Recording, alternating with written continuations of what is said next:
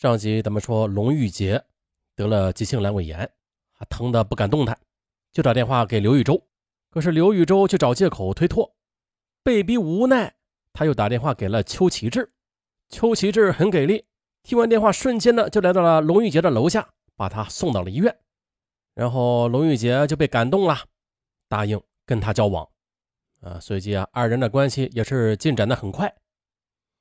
十月初的一天。龙玉洁帮着邱奇志整理换洗的衣服时，在他上衣的口袋里发现了一本以自己的名字开户的存折，并且是从一月份就开始了，每个月都存进去三百块钱。他就好奇地问邱奇志：“这是怎么回事啊？”邱奇志就憨笑着说：“我本来不想让你知道的，我只是想每个月给你存三百块钱，然后积少成多嘛。万一将来的你有什么急用的话。”那说不定这就是你的救命稻草呢。哎呦，邱奇志的话让龙玉洁内心涌起一股热流，他这才意识到，以前的刘宇洲给他的只不过是一个虚幻的承诺，而真爱一直都在身边。他禁不住的一把就抱住了邱奇志，流着泪说：“你对我真好。”从那以后，龙玉洁便决定了将刘宇洲彻底的忘记。好好的珍惜这一份平时的幸福。转眼到了二零一零年的二月初，龙玉洁与邱启志趁着春节的假期回老家宴请亲友，算是正式定亲了。随后，二人又在厦门思明区的某小区啊租房同居了。可是，就在龙玉洁的生活归于平静的时候，却又遇到了新的危机。二零一零年五月初。由于公司生产不景气，他被迫辞职了。此后，他就到处的去求职，可是却一直没有找到满意的工作。龙玉洁就急坏了，因为她与男友邱奇志刚刚买了一套商品房，每个月的房贷就得是三千多元钱。如果她找不到工作，那邱奇志的压力就太大了。二零一零年五月十八日。龙玉洁在网上浏览招聘广告时，又发现了这文峰公司在招聘一名生产部经理，基本工资是六千元，还有业务提成。如此丰厚的条件，让龙玉洁不仅有些心动。可是想到自己与之前的刘宇洲的那段往事，他又犹豫了。他又将文峰公司招聘的事告诉了闺蜜吴红婷。还有意的强调了其丰厚的待遇和自己对该公司业务的熟悉。吴红婷见他明显有些心动，赶紧阻止他说：“我劝你啊，你最好不要去趟这个浑水了。”那，他的警告让龙玉洁有些不快。我只是去上班而已，我与刘宇洲早就不来往了呀。再何况的，我现在已经有了邱奇志嘛。闺蜜吴红婷又说了：“感情这东西说不清楚的。”你没想法，那不代表刘玉洲就没有想法。再说了，小秋要是知道了，你能解释得清吗？确实，这闺蜜吴红婷的话句句在理儿。龙玉洁只好放弃了去文峰公司应聘的想法。这转眼就到了二零一零年七月三日，龙玉洁依然没有找到合适的工作。当他心急如焚的再次浏览厦门人才网时，又发现。哎呀，这文峰公司生产部经理的招聘启事居然还挂在上面，就像是一直在等着他似的。这就是本文开头提到的那一幕。他不仅又心动起来了，心想啊，自己已不是几年前那个单纯的小女孩了，完全有能力去驾驭过去的那段恋情了。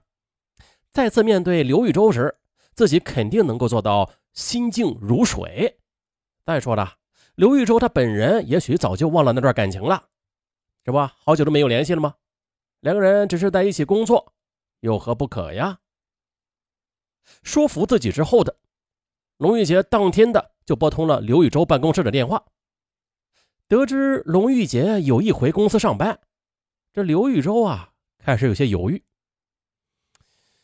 可他当初哄骗龙玉洁与自己分手，这心中多少是有些愧疚的。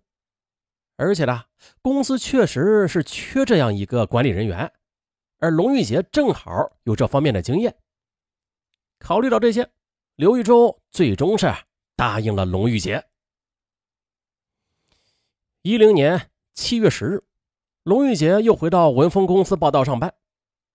哎呀，这几年不见呀，他少了几分少女的活泼清纯，却多了几分白领丽人的温婉气质。当楚楚动人的她出现在眼前时，刘玉洲的眼神不仅都发直了。很快的，龙玉杰上班的第三天，刘玉洲便以欢迎他重回公司为由，单独的请他去吃饭唱歌。龙玉杰心里冷笑一声，他很快就明白刘玉洲的企图了，但是他相信自己百毒不侵，竟然大方的就答应了他。喝了两杯红酒之后，刘玉洲就试探性的对龙玉杰说：“玉杰啊，其实我一直在惦记着你呢。”说着，便要拉他的手，龙玉杰赶紧躲开：“不用，过去的事儿。”就不要再提了，咱们现在只有工作关系。另外，我跟你说一声，我已经订婚了，我不想背叛我的未婚夫，也不想拆散你的家庭。可是龙玉杰的拒绝并没有让刘玉洲死心，刘玉洲依然对自己的魅力信心十足。毕竟，当年龙玉杰是如此的迷恋他。于是啊。他又数次的找机会与龙玉杰单独的相处，想跟他叙旧，但龙玉杰都坚决的拒绝了。八月中旬的一天，刘宇洲又安排龙玉杰跟自己到上海出差，啊，想重复两人当年在异乡的浪漫。到达上海，入住宾馆之后的，这刘玉洲就借故的去龙玉杰的房间。龙玉杰一见他进来。马上就把门窗全部打开。哎，见他的见外之举，让刘玉洲尴尬之余的，也倍感失落。可是刘玉洲他不甘心呐，他觉得这一切都是因为龙玉洁有了新男友，啊，只有让男友甩掉她，她才可以重回自己的怀抱的。于是，刘玉洲便故作关心的打听起龙玉洁男朋友的情况。为了让他死心呢，龙玉洁也是毫无戒备的，把邱奇志的姓名、单位和住址等情况都跟他说了。从那以后，刘玉洲就经常的借机送龙玉洁回家，啊，想引起她男友的注意。可是，一段时间下来之后呢，她也并没有发现龙玉洁与男友争吵的迹象。她又经常的带着龙玉洁出差，想以此疏离她与男友的感情。啊！可是龙玉洁在出差期间呢，经常的与男友煲电话粥，对她依然是冷冰冰的。然而啊，龙玉洁越是守身如玉，这刘玉洲越是千方百计的想再次得到她。就在这时的，他在办公室里的保险柜里发现了一张自己多年前与龙玉洁亲密的合影。那是因为以前怕被老婆发现他。啊！精明的他早就销毁了所有龙玉洁的照片，只有这一张，他舍不得销毁，一直藏在保险柜里呢。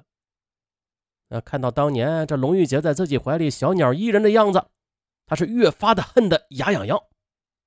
突然，一个恶毒的念头从他脑海里冒了出来：如果龙玉洁的男友看了这张照片，会有什么反应啊？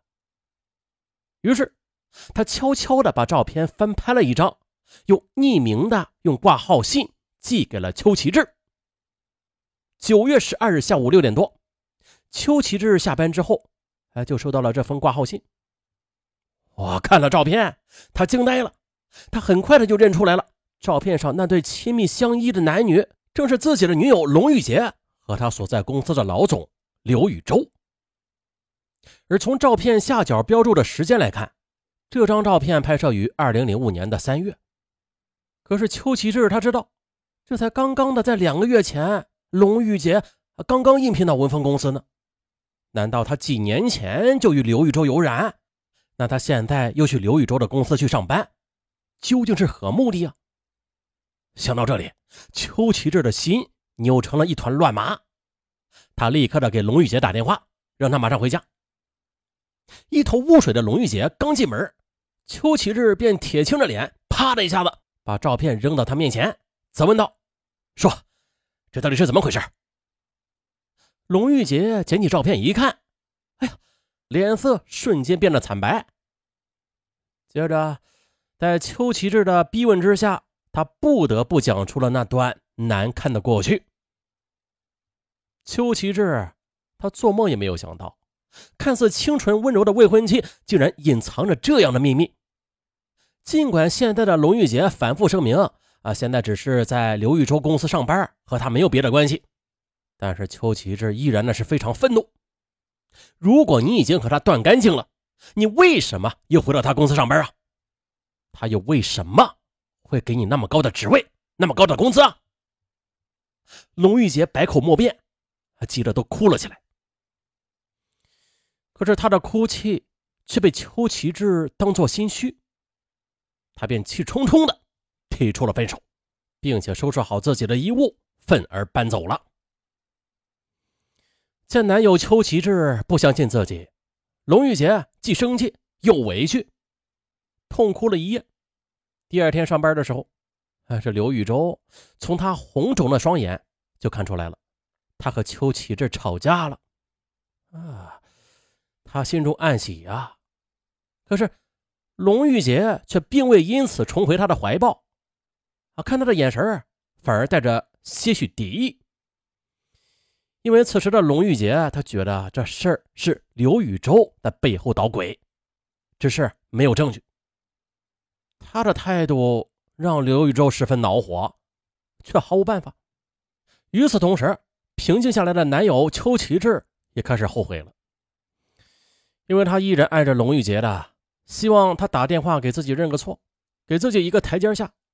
可是，这倔强的龙玉洁始终没有给他打电话。十月十九日晚，邱奇志翻来覆去睡不着，闭上眼睛就是他与龙玉洁在一起的情景。第二天早上六时了，一夜无眠的他便赶到与龙玉洁同居的小区，想与她和好。可是由于他搬走的时候没有带钥匙，便打电话给龙玉洁，想叫他给自己开门。可是龙玉洁却怎么都不接电话。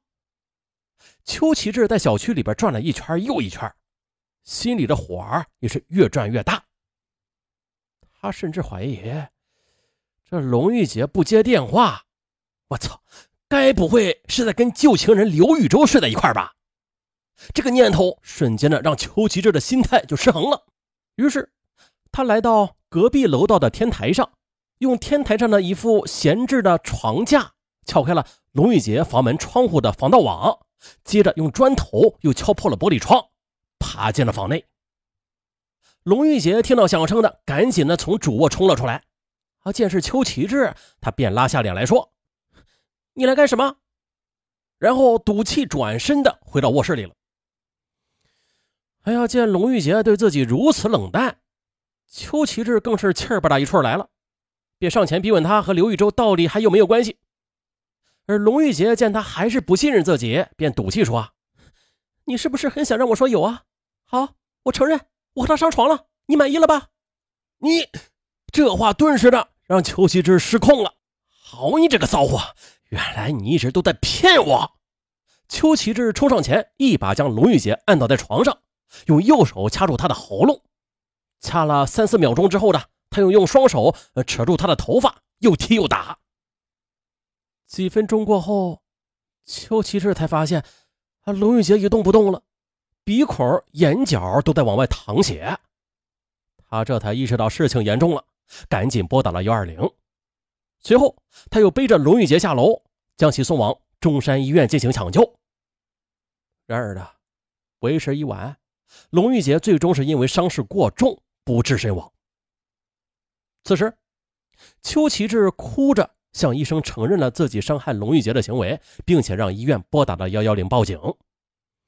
警方来到医院了解情况的时候，邱启志则主动的承认了自己的犯罪事实，当即的被刑事拘留。过后，办案民警跟他说，龙玉洁死的时候已经怀孕了，其子宫内的胚胎经血样检验。孩子生物学上的父亲为邱启志。天哪！邱奇志闻言如遭雷击，他泪如雨下呀，痛悔自己误解了龙玉姐。二零一一年六月十日，厦门市中级人民法院开庭审理此案，以故意伤害罪对邱奇志判处无期徒刑。邱奇志不服，上诉至福建省高级人民法院。二零一一年八月二十一日，省高院作出十五年有期徒刑的终审裁定。很让人遗憾啊！龙玉洁的年轻时的不懂事，被他的花心的已婚上司所欺骗，啊，成了不折不扣的小三。而男人找小三的目的是啥呀？很简单直接啊，为了小三的肉体，为了欲望，再或者说是啊，圈内啊有些老板找一个漂亮的小三啊，感觉有面子，图个新鲜。甭管这男人找小三为的是什么啊？可以肯定的是啊，绝对没有是为了爱情的，都是为了那最原始的欲望。啊，愿天下小三早日的回头是岸，远离那些肮脏啊！你还有救！啊，本期就到这儿，咱们下期再见。